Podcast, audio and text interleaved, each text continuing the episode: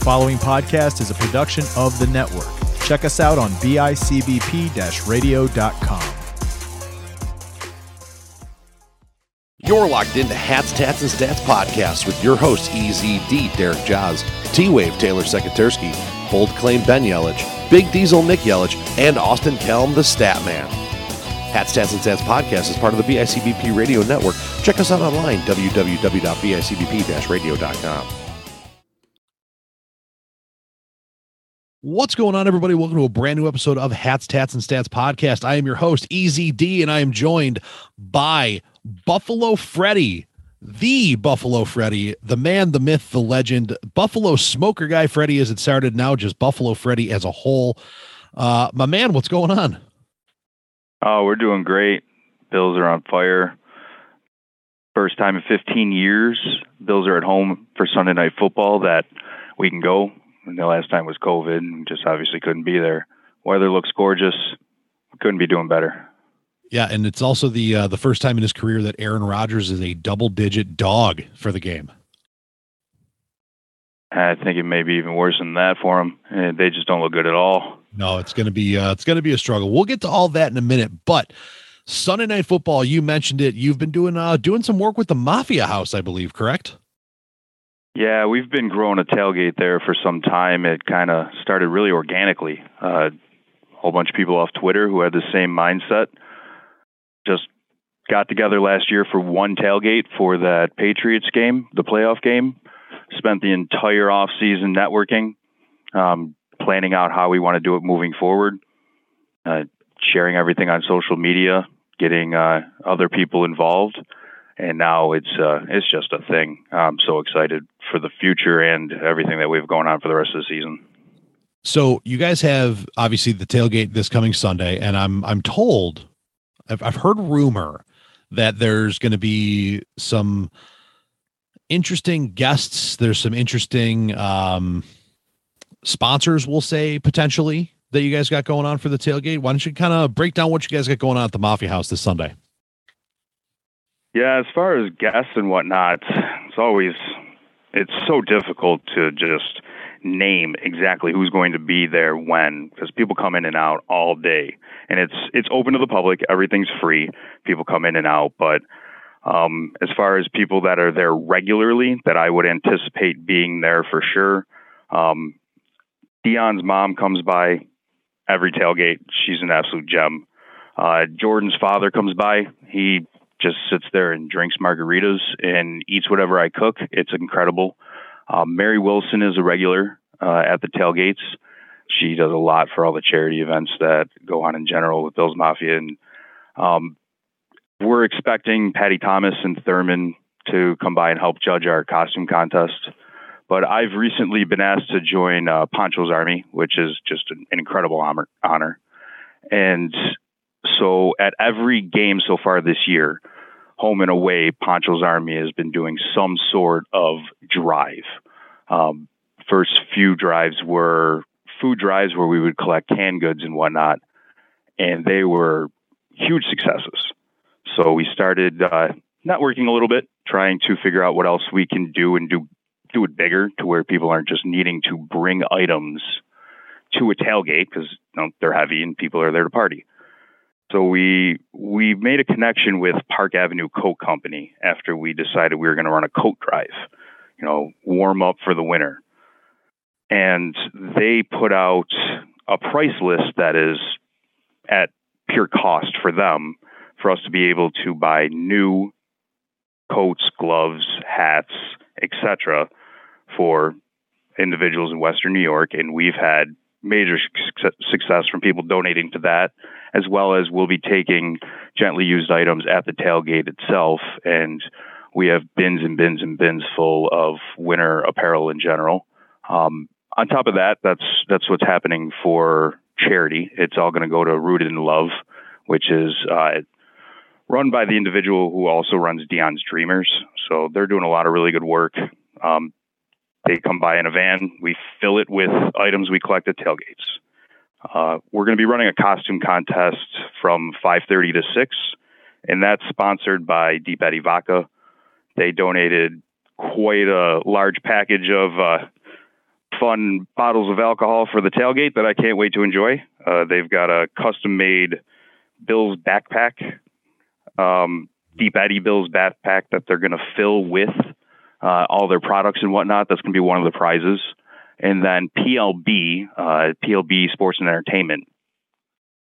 They're the company that makes originally Flutie fake flakes. Then they now make Josh's Jacks. Gotcha. They make JA17 blend, uh, Diggs's blue cheese, Diggs's hot sauce. They, I think, just kind of saw what we were doing there as the Mafia House is directly next to the stadium parking lot. They shot a commercial there a couple of weeks ago um, for their product that Diggs was there, and they reached out to want to get a little bit of exposure. And now they have some autographed uh, Josh Allen memorabilia, and their products are going to be there sponsoring as a part of the costume contest for that. And we, we got some more fun going on too. That's just uh, that's that's who we Just- partner with in general. Just the tip of the iceberg there, right? Yeah, there's there's a lot. I can't wait.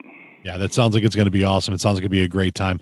And uh having having eaten some of your food and some of your cooking, I'm sure that you got something something dialed up for that too. The uh, the moment that it was announced that we were going to be hosting Green Bay specifically on Sunday Night Football, my mind went to cheese. Of course. And I saw think- I, I think think I saw the tweets about fondue, right? Yeah, people mentioned fondue. It's maybe a little late to, to bust out fondue. I went to Wisconsin cheddar, Of course. but I don't think anybody could possibly imagine how difficult it is to get a wheel of Wisconsin cheddar shipped from Wisconsin to Buffalo. But I made it happen. Ooh. Well, what so so what are you going to do with that Wisconsin cheddar? I am going to pretty much hover it over a taco bar on my uh, pig roaster, and we're gonna like slowly rotisserie, like melt the whole block of cheese over a little nacho bar, Ooh. and then towards the end of it, after there's been a few more cocktails, after people have ate, I'm gonna take my flamethrower and we're just gonna melt the cheese because you know the Bills are gonna melt the Packers. I like it. Well, it sounds like an awesome thing. And uh, so, where exactly is the? I know you said it's uh, it's you know right across from the or you know right up against the uh, the parking lot there for the stadium. Where can people find the Mafia House if they uh, if they listen, they want to stop by? So the actual address is 60 Faith Street in Orchard Park. It's the if you're pulling into the Bills parking lot off Abbott that is going towards the field house. The Mafia House is directly next to it. There's a gate that separates it. So at every game, the home and away players drive by at several at separate times. You know, whoever's at the tailgate stands up by the gate, you know, cheers the Bills, or obviously boos the away team. Of course. Uh, a lot of interaction with people in the parking lot right there, but you you really just can't miss it if you were to be walking towards the stadium from Abbott. Gotcha. So, and and you said the whole thing, the free whole thing's free to the public. Uh, is the costume contest free to enter? Is that for anybody that wants to stop by? Yeah, the only thing that we ask is people show up at the time that that's happening because the judges and people that we have involved in the event, they have media credentials and a schedule they have to keep to. So we're asking that the judging is going to be from 5:30 to 6. Anybody who's at the Mafia House that is wearing a costume, you qualify. You just need to be there from 5:30 to 6 at 6 o'clock. We're going to announce the winners. We're going to give out a bunch of prizes. Um, DJ, we have a DJ all day. They'll stop for that, and then we have uh, uh, Dom Faded, who is one of the local entertainers who's been going from tailgate to tailgate to tailgate, doing performances at the games locally. I think a lot of your fans, probably uh, your listeners, will know who he is. He's going to perform right after the costume contest, and then it's right back to uh, it's right back to the party.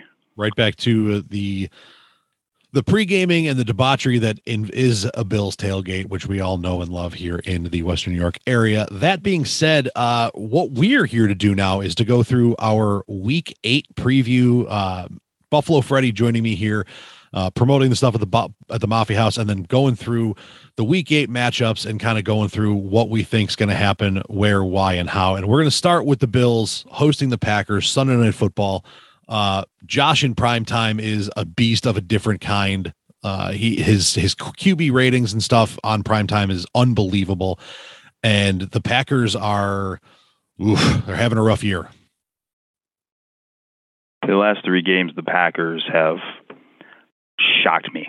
It's been something that I haven't been used to in my adult life. Um, with that said, I I do. It's Aaron Rodgers, right? It's Aaron Rodgers, and it's prime time. His record in prime time is incredible.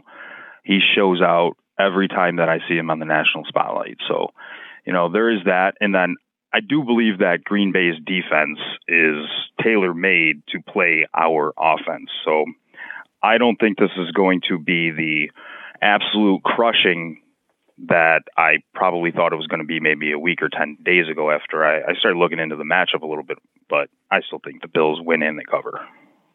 Yeah, I would agree with that. I think, uh, you know, the, the Packers have gotten a lot of credit for what I refer to as the Aaron Rodgers effect of, you know, people have given them credit for being a lot more talented than they are solely because of Rodgers. Rodgers is the elite. He's his arm talent is almost, almost unrivaled, but not you know, I, the, what he has around him hasn't been showing, and he his lack of faith in in what's around him has been showing, in, especially in recent weeks. So, um, I agree with you. I think the I don't think it's going to be a you know 38 to 3 showing by any means but i do think i, agree with you i think the bills do cover and i think uh i think we have a, a reason to celebrate and be a little groggy come monday morning breaking into the rest of the week here in week eight. The ravens take on the bucks tonight on thursday night football. One of the better matchups thursday night has had this year. Uh, really week one the bills rams game was good and it's been kind of downhill since then for thursday night football. This is actually a decent one on paper until you realize both these teams are struggling. Uh, the bucks ship seems to be sinking and the ravens just aren't flying the way they used to. Uh, who do you got in this one I think I'll take the Ravens just purely based on how the Bucks have been playing lately, and kind of almost seems like Tom Brady has the same effect of Aaron, as Aaron Rodgers right now. Maybe both of them have taken a little bit more time off recently than they have in previous years, and their preparation isn't as crystal clean as it has been in years past. They're both getting a little bit older, and I think my mindset is going to a short week. Uh, it probably benefits the younger team Tom's in his a little bit older of a team in general is going to not be as well rested. They're going to be they're going to take a little bit longer to recover.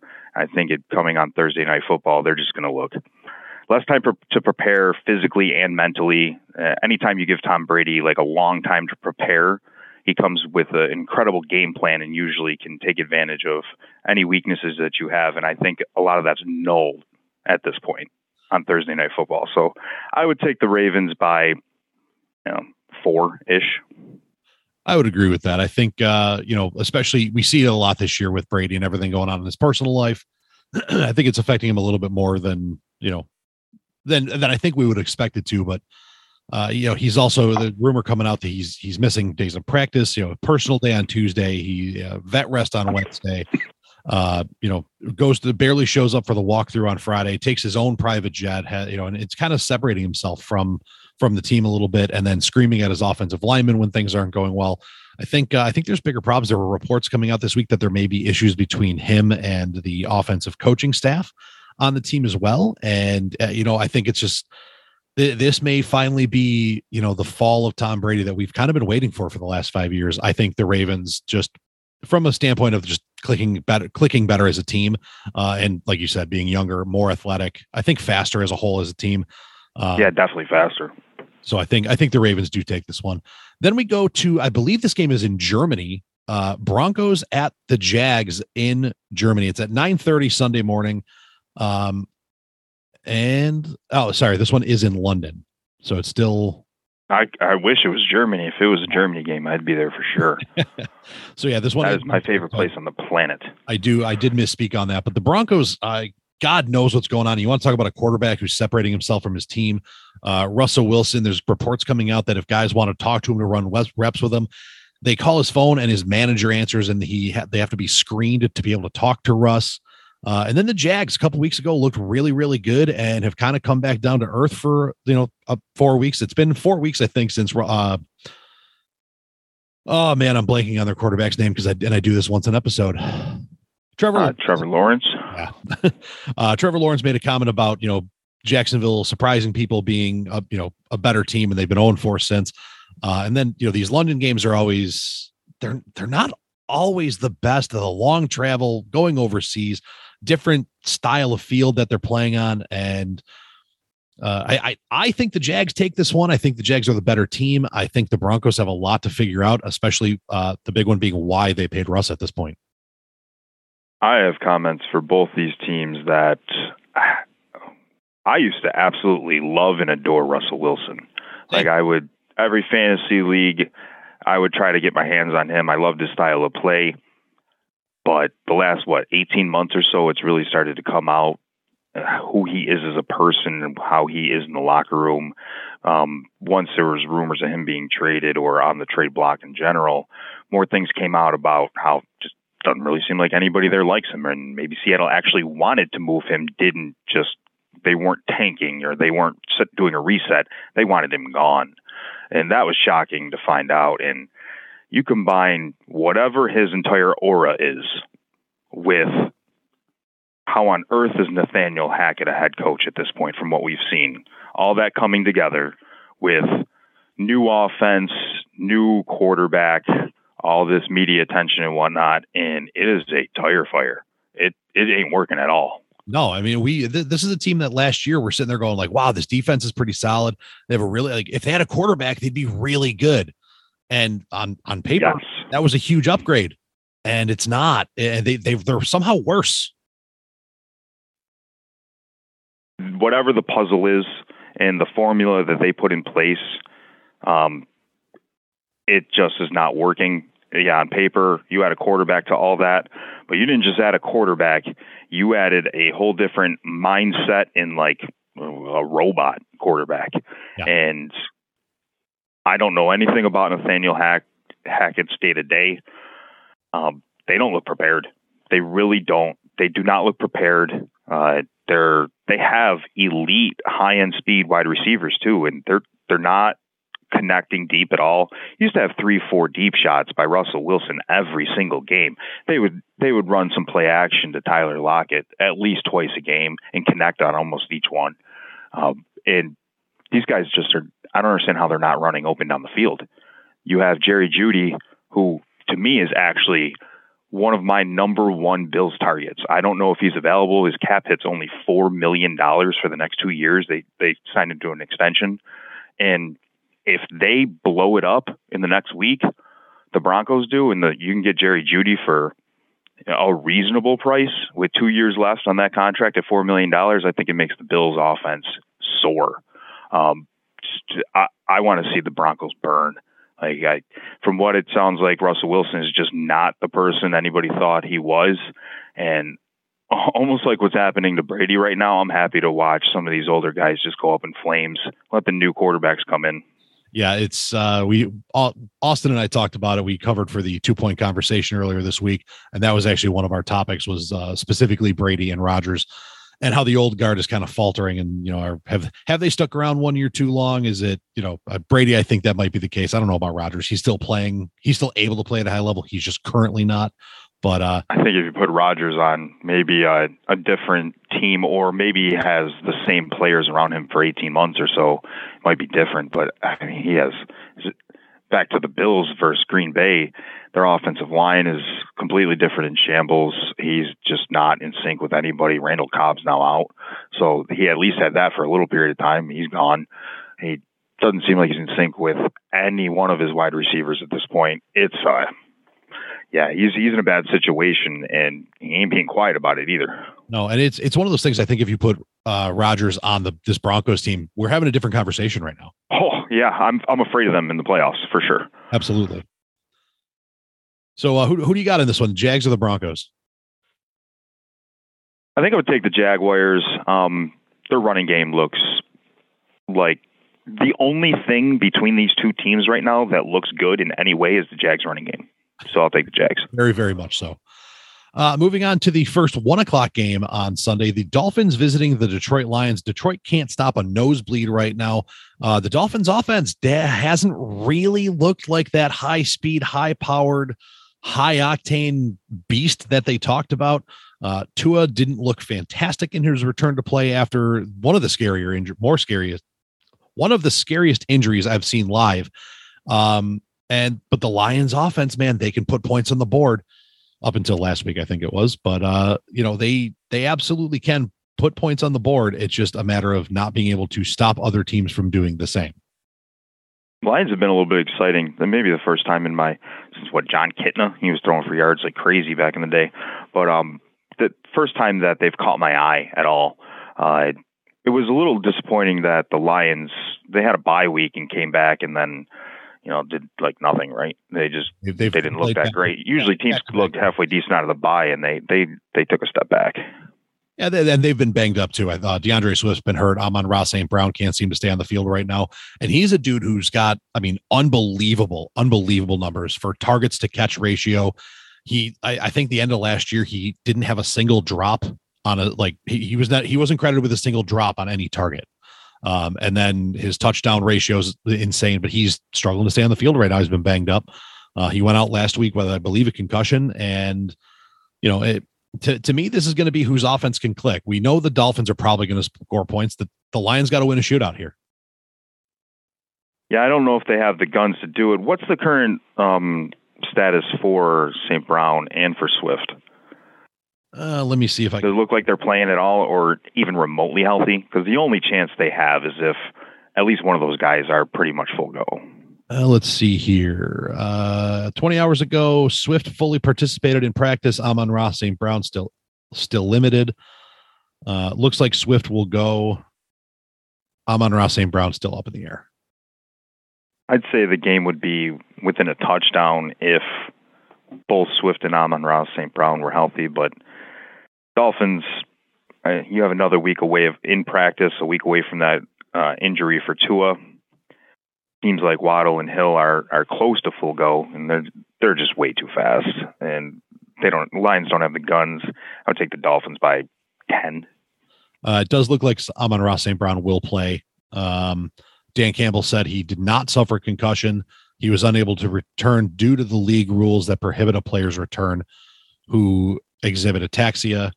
Uh, but he said he should be good to go for the Dolphins. So they should have both of those weapons for the weekend. Uh, I hope there's 100 points in this game. I, I, I do too. I think it'd be great.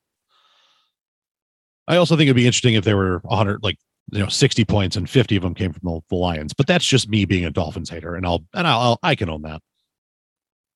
Yeah, I'm absolutely a Dolphins hater as well. I will every single thing that they do wrong uh, I love the comments on Twitter because uh, Bills fans are pointing them out nonstop. Of course, um, I'd like to see I'd like to see the Lions like defense maybe do anything. I know they've they've moved out a lot of guys. They've traded some of their older contracts or let people walk or whatnot, but they have put draft capital into that defense. I mean, Jeff Okudah's a really high draft pick, right? Um, they they they they take a, a high end DN second overall this this year that on almost every other team that has done that in the last what eight years or so have had a massive impact their rookie year in that situation.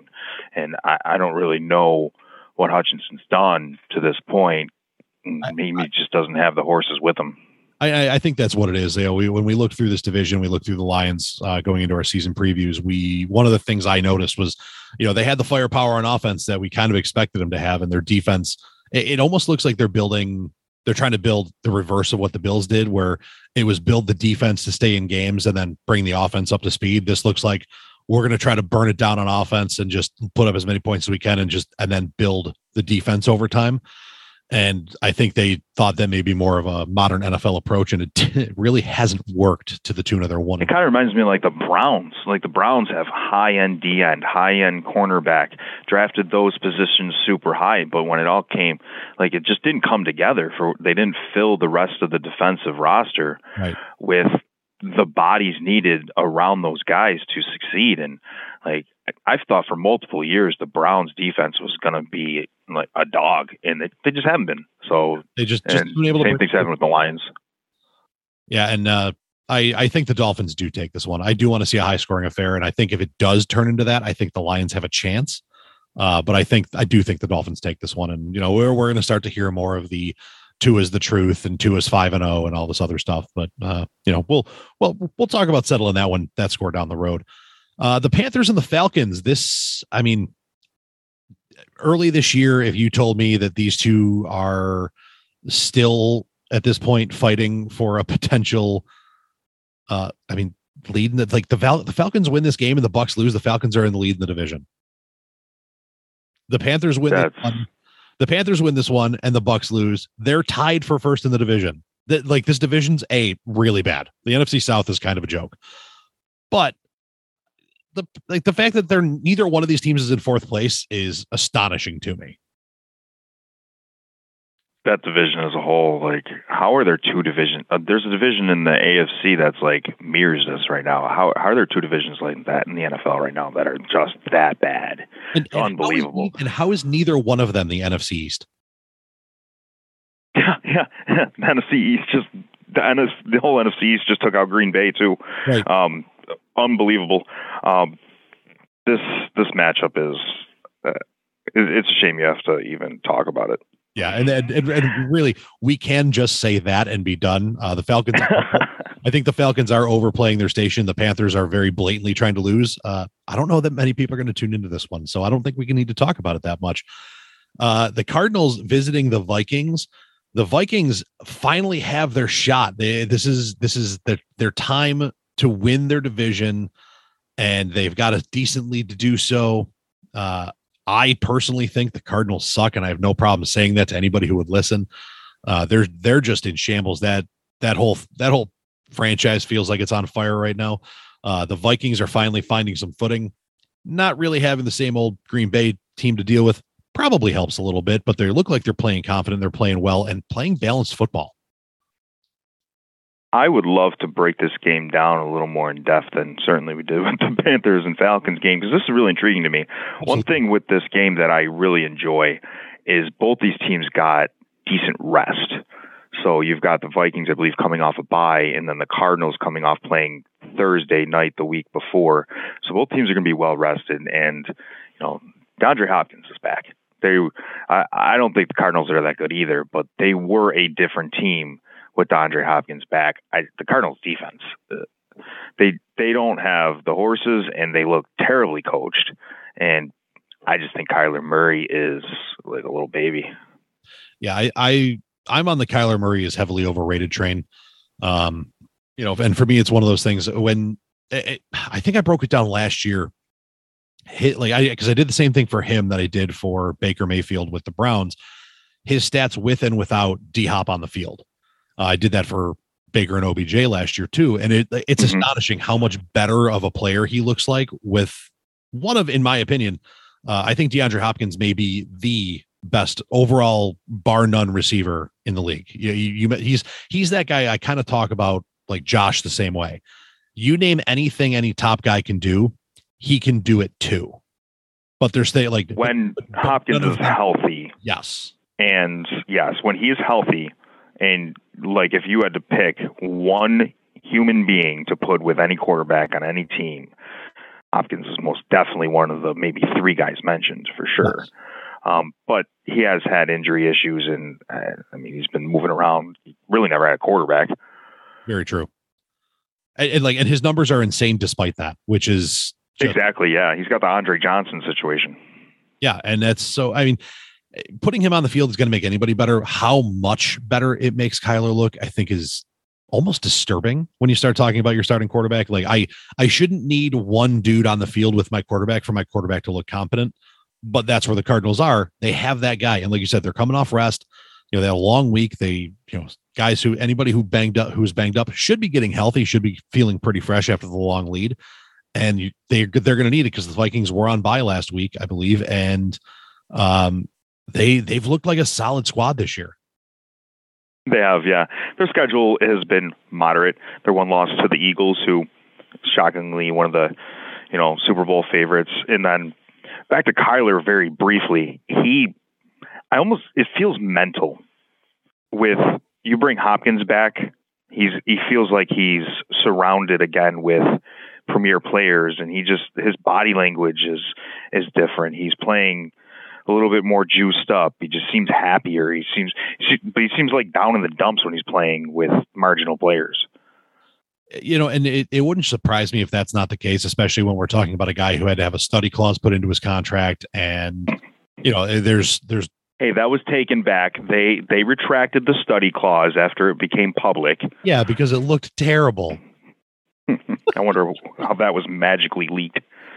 Yeah, that was that that was bad. But I mean, the the fact that his like you know you want to talk about his stats changing. His stats change when D Hop's on the field, and his his, his stats also change in correlation to the new Call of Duties being dropped, which the new Call of Duty just dropped last weekend. So uh, we'll see how that goes.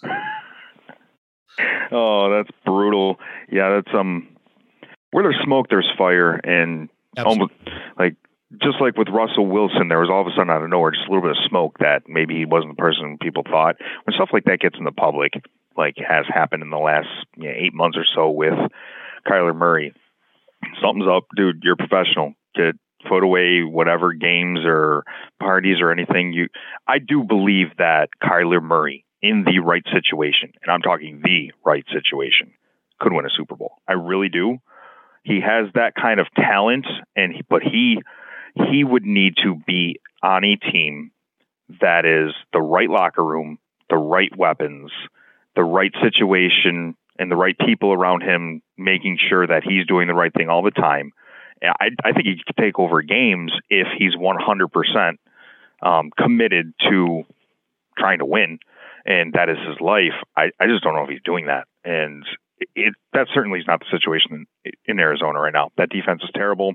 I couldn't name anybody on their offensive line besides the Bills just traded him Ford. Right. So uh, I think I have the Vikings in this game. It would not surprise me if the Cardinals won. Uh, if Vikings defense has been, they seem to always be decent, but the, they're not making splash plays. I don't believe they're not really getting sack fumbles anymore. They don't have like a Jared Allen. Uh, they don't have somebody uh, a monster corner any longer who's making big splash plays. They just keep tend to, you know, limit the yards and keep everything in the 20s. So uh, I would take the Vikings and maybe a little bit less of a shootout than people may think. Um, somewhere along 27 23 Vikings. Uh, maybe maybe a decent amount of yards, but not as many scores as people anticipate. Uh, I, I would I would expect Jefferson to have a day though. Yeah, and that's that's kind of like you you said like oh I wouldn't be surprised if the Cardinals you know found a way to win. Um, I would be I would probably be as surprised by that as I would be by the Vikings blowing this out by three scores. And the answer is not really at all. Um, I think it could you know th- this this really could go either way. The Vikings should win this on paper. Uh, I, I like where mm-hmm. you're at with your score, um, but I I could see the Vikings you know hanging 35 and the Cardinals barely. Oh, I'm I'm right there with you with that. You get this game's like hypothetically 17-10 at half, and then Kyler gets the ball at half, and all of a sudden has a turnover, which could very well happen. And all of a sudden, this is a three score blowout. Oh yeah. Um, it, it could be tight for a while, and then I mean Kyler's just not careful with the ball. The only highlight I don't watch a lot of NFC football while I'm watching the Bills. You just catch the highlights of what happens, and there's always a Kyler gave away the ball in a clutch moment highlight. So, yeah, I I, I would take the Vikings if I was a betting man, which I am not. Um, I would not touch this game at all because there could be anything that happens yeah, this one scares me as far as the uh, any any any lines, any prop bets. I, I I want nothing to do with it, but uh, I do think the Vikings take it. Wouldn't be surprised if the Cardinals snuck one, but I also wouldn't be surprised if the if the Vikes just ran away with it. Uh, speaking of one, I think the like a team will probably run away with. Uh, Dak is back. The Cowboys are hosting the Bears in Dallas, and I don't know. I I think the Cowboys have this. I think the Cowboys have it easy, and I think this is kind of a you start to see Dak and that offense start to get back on the same page a little. The get right game, yeah. This does look like a get right game, especially with Chicago. I mean, they just they just threw up their hands, and you know they're they're going to start trading players off at the deadline. There's who knows if Justin Fields even plays the Bills when they play. I think on Christmas Eve, is he still going to be even be the starting quarterback at that point in time? Um, man, I hope Dak gets right because I would love for the Cowboys to make a run and be in the Super Bowl because one, I think the Bills will stomp them, um, and it would just be retribution for, you know, the '90s. But the Cowboys are, you know, they're quote America's team, although I, I'd argue it's the Bills at this point. And I would too. the NFC is so wide open that whoever gets hot, kind of a la like the Giants uh, years ago, is just going to come out of the NFC. And it, I'd love for it to be one of these teams that have like a quarterback that I don't think is that great. I don't want to see Brady or Rodgers get right in you know December and January, and then we're playing the elite level Brady or Rodgers. I'd rather see Hurts. I'd rather see Dak. I think our uh, one of those teams come out of the NFC. I think that the Bills planning against that will eat them alive. Yeah. And the Cowboys, their schedule really gets a lot easier. They, I don't know how they are five and two at this point in time with the injuries and everything they've dealt with, but this team could end up racking 13 wins now and winning that division at this point. Maybe you got to you got to win your divisional games, which I just assume they are going to, but who knows at this point. Yeah, I, I got I, I got the Eagles right coming out of this way. one. I, I think the Eagles are a better team than them. Um, you have to assume they're going to beat the Giants again, right? I mean, that's that's an assumption I have going forward. Yeah, Washington the Giants are always just a look over for me, but it's just that hasn't been happening. Right. So that'll, uh, and I mean, I agree. I mean, you got the Commanders, you got the Titans who don't look like they're themselves. Um, you got the Texans, the Colts, the Jags. So uh, they very, they very well could be uh, one of the top. You know, uh, obviously, if they win their division, they'll be probably the top team. I think whoever wins these might be, you know, the one seed over there. But um, outside of that, I think uh, you know they're definitely looking at a a decent starting point. But uh, yeah, just feel feel like the Cowboys' schedule now is so easy moving forward that I think the Eagles are a better team, but the Cowboys' schedule is so vanilla.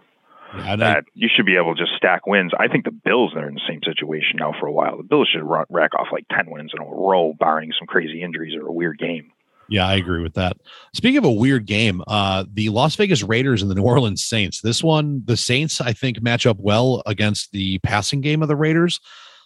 But that's not the story of Las Vegas right now. Josh Jacobs making the world a believer on the ground.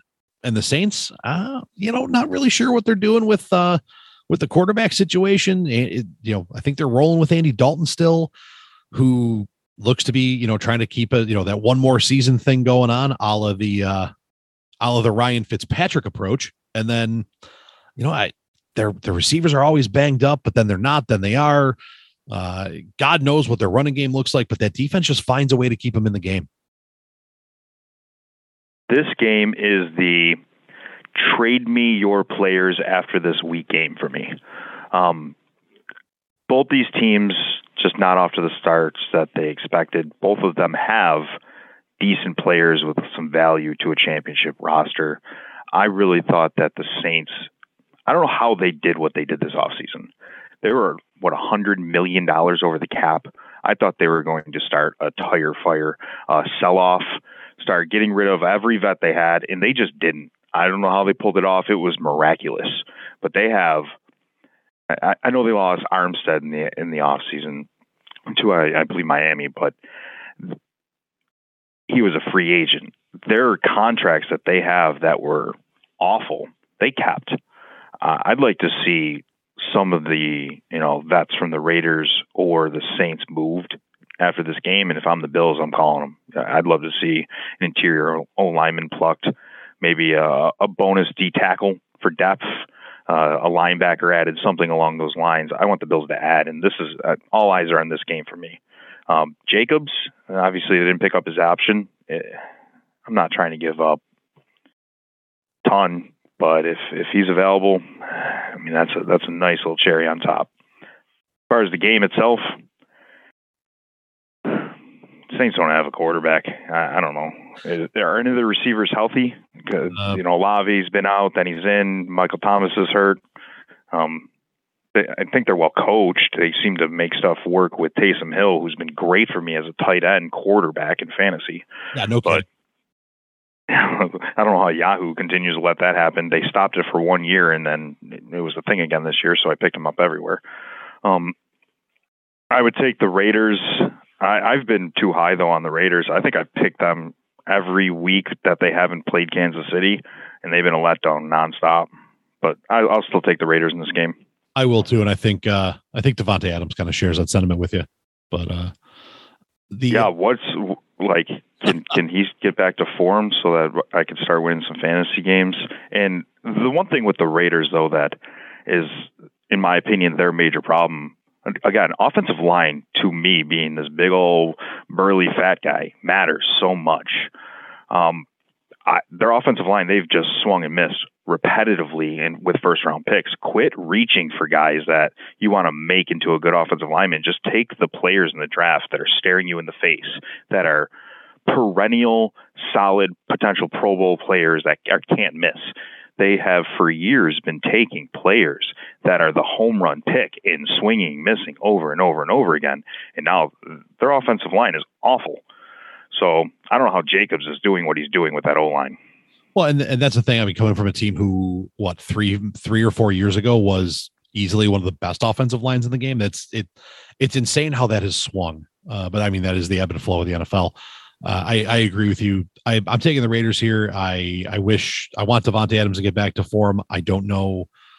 I, my biggest issue with the Raiders was getting rid of their interim head coach. I mean that that guy had these dudes playing and believing in themselves last year when everything went wrong and then they were like, "Oh, we're going to give somebody else a shot," which drove me nuts. But um, I, on that point, a little bit, I love a guy at the top, regardless of X's and O's, who can get the most out of players.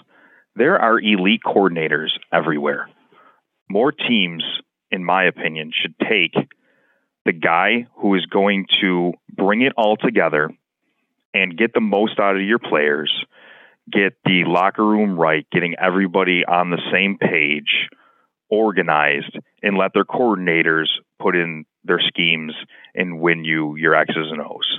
And I agree that he he had them playing like dogs, and uh, just they they go with the shiny toy instead of something that makes sense at, at its like core.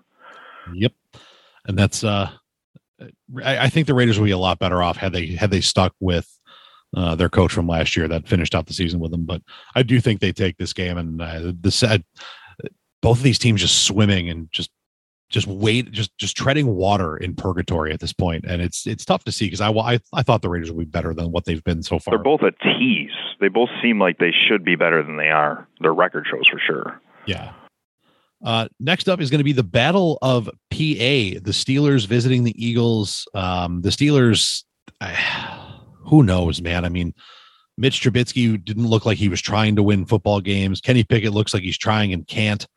Um, this, this defense is is banged up, playing a little bit better, kind of, but only a little. Uh, I mean, they had they had a win. If they if they could if they could if this defense could catch a football, they'd have blown the, the Dolphins out last week but they can't. Yeah, well, they drop four. Yeah, like, and easy ones. Not not trying to high point a ball, like going down in the bread basket and just goes through your hands. You know, the the, the stuff that you see, you know, five year old kids make that style of catch regularly, and these grown men in the NFL couldn't get it done last week, and that is going to bode very very poorly against what I believe is a very high powered Eagles offense.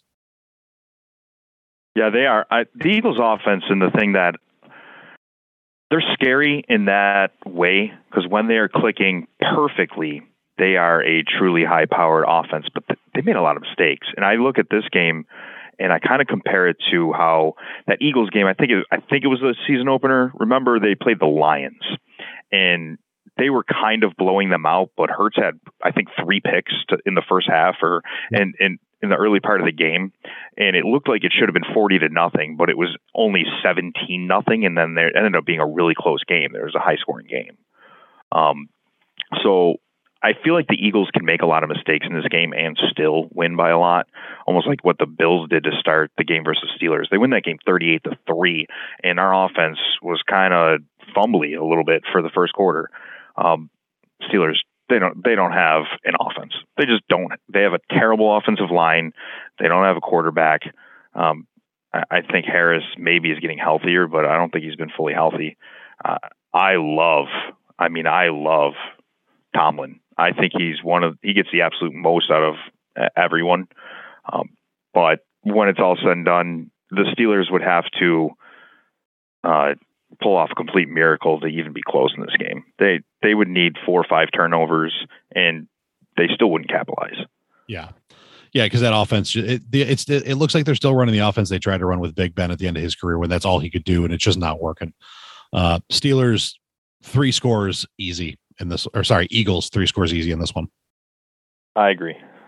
Uh, an interesting one for me is the Patriots and the Jets. The Jets making the move after losing uh, stud rookie running back, making the move for the former two years ago uh, leading NFL rusher in James Robinson, breathing new life into his career potentially. And uh, after not really seeing the field for two weeks in Jacksonville, and going against the Patriots, who uh, just they fi- they finally look like the joke of a franchise we've wanted them to be here in Buffalo forever. Uh, don't know who their quarterback is. Don't know which quarterback's better. They're both backups in my opinion. But somehow, some way, Belichick always finds a way to coach well against the Jets, and I'm intrigued to see if he can do it again. Quarterback purgatory. It's a tough place to be. Yeah, they're yeah, they may be drafting again in the first round. I I really would not be completely shocked if somehow Mac Jones was traded by the deadline. There's a couple teams that could really use an upgrade at quarterback that you know may matter if they get one. Um, I uh, Patriots are a mess.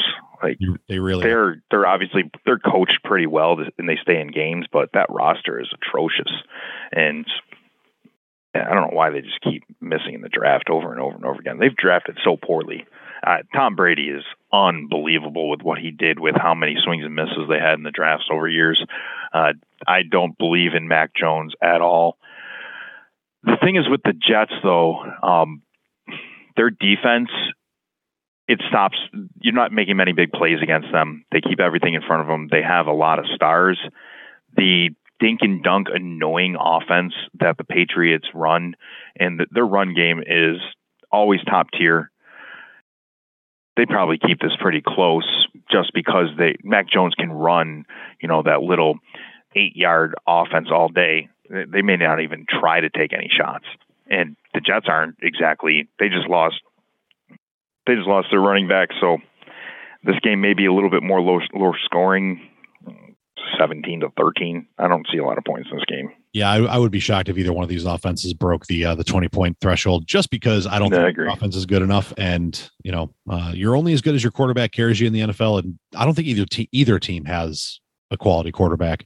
Um, speaking of not having a quality quarterback, the Titans visiting the Texans in the first four o'clock game this week. Uh, I see. I, I I'm interested to get your opinion on this. Derrick Henry has had some good games, but he does not look like the same beast that he was. Um, I've seen him getting gotten dragged down and tripped up by corners left and right this year. Uh, I've seen guys with no momentum be able to wrap him up and bring him down. He's it, it's not that he's bad by any means. He's just not the the King Henry that we know and have been used to for years and years. The Titans still take this game, I think, but it's going to be it, it's not going to be uh, oh my god 250 300 yard Derrick Henry game because I don't think he's got that in him anymore.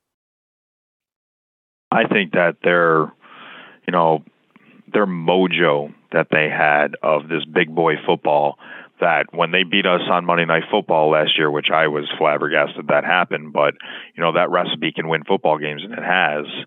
Um, that mojo's just gone they've lost a couple of offensive linemen. They have some injuries there, and then I mean Henry had a major injury last year, and he just hasn't looked really the same.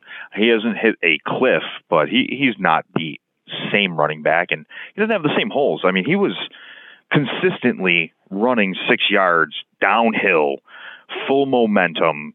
That giant running back plowing through the hole without being touched over and over and over again for some of these big runs. Then he'd break a tackle and go, you know, way further. He's being contacted substantially closer to the line of scrimmage than he has at any point in the last three or four years because their offensive line is, is just not what it is. And I don't think teams respect their passing game. How do you move AJ Brown? What are you doing? I... He is your he is your only pass catching weapon at all that they had. And you never know why teams move a player like that, but he is a high end talent. I understand you just don't want to pay him, but You're not paying a crazy quarterback salary. You don't have any singular defensive player that has a crazy salary either. How do you not make that work? Yeah, I I'm really glad they did because I really like seeing him on the Eagles. I like not oh, fun offense and like but holy cow, I agree. I I was shocked when they did that and then you tried to replace him. Like you didn't have to replace him. He it, like it's not like he left as a free agent. You you moved him and then tried to replace him in the draft. It none of it made sense. Um, I I know he wanted a contract, but like, come on, it, he was clearly one of the high end receivers in the league. And if you just take into consideration what they don't have with AJ Brown gone, they they were obviously going to get let Julio Jones go as well. So you left with nothing. You took that draft pick immediately, took another wide receiver, but most wide receivers do not come out of the gate that are picked later in the first round and dominate. Uh, not everyone's Jefferson. It takes a year and a half or so before these guys become premium assets and, and show up on game day. They set themselves up to fail hard. I really think their management set this team up to fail hard, and I can't believe they're four and two. But I think it's mainly because their division is a joke. Yeah, it's definitely a condition of who they're playing more than how they're playing. Because I agree with you. Um, I and the Texans are just they're just not those guys. They're you know still still in the process of a build, and it shows. So uh, I, I, do think the Titans, I would take Titans by eight. Yeah, yeah, a, a, a, a two score game that's far tighter than it probably ever should be, but is still exactly yes. Two teams that are going to be fun to watch, uh, and yeah, I, I saw a fun uh, a fun fact. The only game featuring two teams with a winning record this year 425 in Seattle, the Giants at the Seahawks. Geno Smith still hasn't written back to people who wrote him off. Yeah, insert the mind blown uh, head emoji into this. I could not give you an opinion that has any insight to this game whatsoever. These two teams having the records that they have is absolutely mind blowing. They're both in the midst of seemingly rebuilds. Um, uh, maybe Russell Wilson really was a problem, but I mean, it's Geno Smith.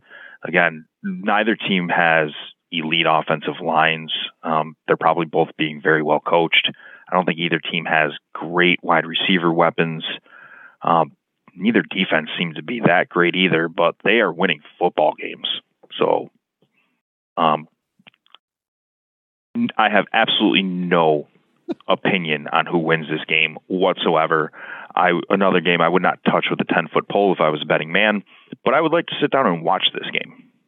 Absolutely, this is going to be this is going to be a fun one to have on in the background when you guys are hanging out in the uh, at the Mafia House, just because. Uh, For sure, Danny Dimes. I, he's not that guy, but he's doing he's doing enough. He's doing exactly what is asked of him by not losing football games. Uh, the the resurgence of Saquon Barkley has been nice to see, and he's healthy. He's healthy. He's such a good football player. And Geno Smith, uh, you know, just pro- proving the haters wrong for at least one more year. Um, and I agree. This is a coin flip for me. I don't care who wins. It's just going to be fun to watch. Yeah, back to the back to this game though. In general, I'm starting to think that uh, Pete Carroll, uh, maybe he actually is a, a, pretty damn good coach, and maybe uh, maybe Russell Wilson really benefited from that scheme. He's making Geno Smith look like a pretty decent quarterback. Um, when I don't I don't re- up until Geno Smith coming in for an injury replacement to Russell Wilson when he got injured recently last year, uh, I didn't know he was in the NFL for the last five years. Agreed. oh, Russell Wilson got hurt. Who's the backup there? Geno Smith? What? Like, yeah, that was the. Yeah, I, I, I think I literally laughed out loud. I have Geno Smith starting in a fantasy football league this week. I, I've been playing against him nonstop. People have been picking him up. Pick Geno Smith outscored Lamar Jackson against me, I think, the last three weeks in a row. Yeah. I have Lamar in two leagues, and Geno Smith's been killing me. Uh, it's it, it's fun to watch. And you like seeing a guy like that who you know quietly did his time as a backup after failing yeah, absolutely his first draft spot, and now he's getting a shot and doing well with it. Uh, speaking of speaking of failed quarterbacks, the Commanders and either Wentz or Heinicke against the Colts with Ehlinger or maybe Ryan or maybe Foles or I don't know. this, this and Jonathan Taylor just please do anything. Oh man, yeah. I I like, like I'm so afraid to even trade him at this point because I would just you know the moment I move him in fantasy he's just going to go off. So I'm just going to hold tight there. Um, yeah, this he's he's been a big frustration. Um, and the fact that they they were talking about keeping Matt Ryan for three or four years, right, and paying him all this money. Yikes! money well saved at that point if you're uh if you're pull if you pulled him and you decided to move on but uh you know you're not going to survive with this rotating carousel of 38 plus year olds and Carson Wentz it's just not a it's just not a, a, a thing you can do and you know, I, at this point I've said it before I'll say it again both of these teams I think need to be ripped down to the studs and rebuilt because thousand percent it, it's it's a mess and I don't really even care who wins this one because I don't think it matters no no, I don't either. I'd love to see the Colts actually win and maybe somehow win that division in some joke manner.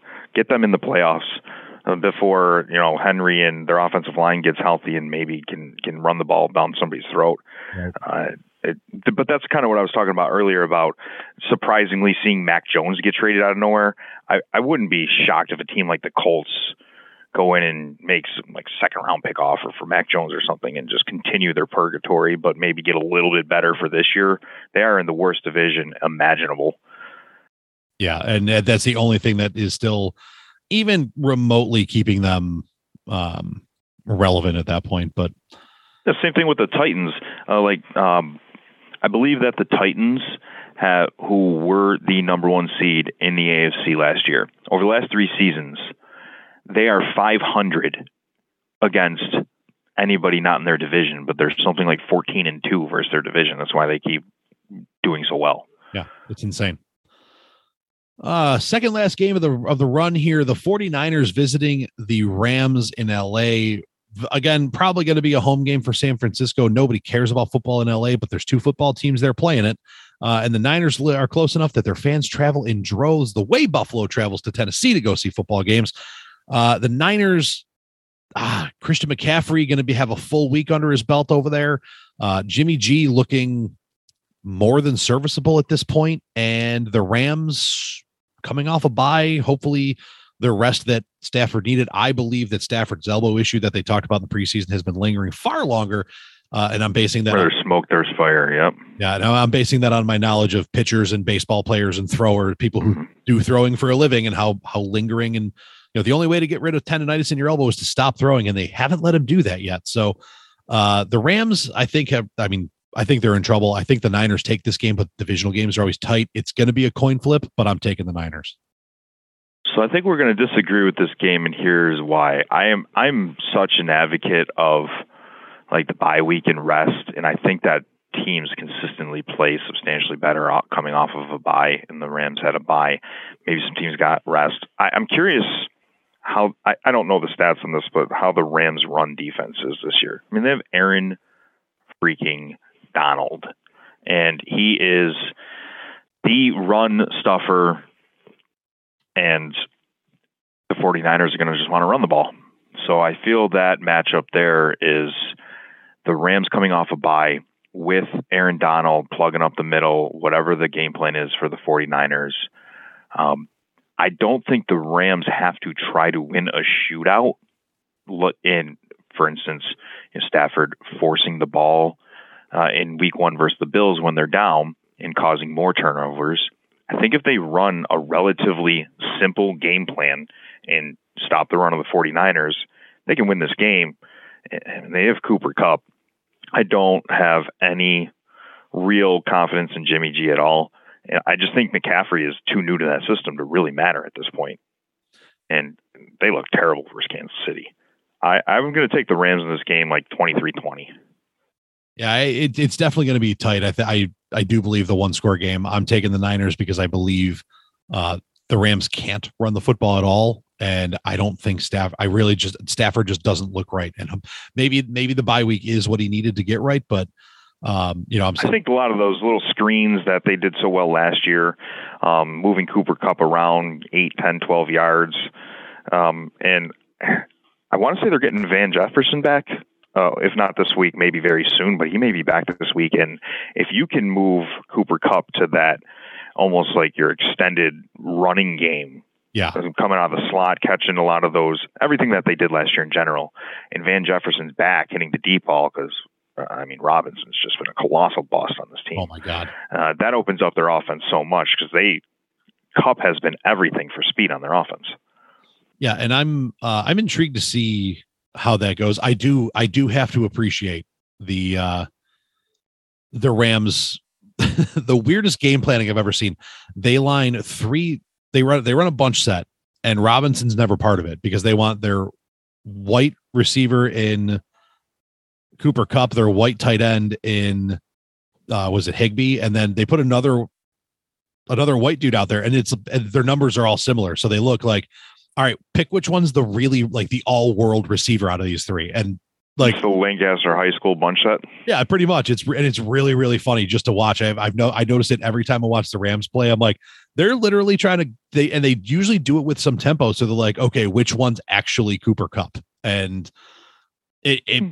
it just makes me laugh because it works. And you know, I would think that that professionals at the NFL level should never be fooled by that. But if it's working and it is, that's incredible. And you know, Cooper Kupp is just oh my goodness. Yeah, they they they just run like a quick mesh concept with it, and it just seems to it seems to to work at least every other time they put it out there to some. And I mean, we're not talking like game breaking plays, but uh, but interested like just just enough to get Kupp open and just find ways to to confuse people a little bit, or maybe just second guess just a hair to get to get a little bit of room on the field. But uh, this is gonna I think this is gonna be a good game because it always is. It's always a good game between these two, and I think the Niners have a weird winning streak against the Rams going yeah, they somehow find a way to win these games. It's bizarre, um, but eh, I didn't like what I saw last week too, and I like the fact that the Rams are coming off a bye. Yeah, I can appreciate that. Last but not least, the Monday night game between the Bengals and the Browns. Um, I mean, I, I saw a rumor that uh, uh, that Nick Chubb bought a PlayStation, so, be, not because he plays, but because he he sets an alarm to wake up to find out which one of his teammates are up and playing, so he can call them and tell them to go the hell to bed. Which I think is hilarious. That's the kind of accountability I want from the NFL. But at the same time, it's sad that you have to do that as a professional athlete to other professional athletes. And you're playing the Bengals, who seem to kind of be getting their legs under them again. They're not going to, I, don't think they're going to recreate the magic of last year but the offense is starting to click the way I think people expected it to click all along. So let's go back a couple weeks to uh, with the Bengals because I think the Bengals win this game. I think they win this game kind of easily.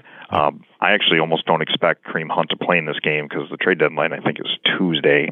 Um, the he could be moved by then, or they magically sit him if they really do intend on trading him, which it sounds like if that's the case. But the Bengals, the Bengals are playing, I believe, on Thursday Night Football, maybe three weeks ago um, the Tua injury game and whatnot. Twitter, the Bills Mafia Twitter uh, of overreaction mafia is going all up in arms thinking that the Miami Dolphins actually matter in the NFL, which I don't at all.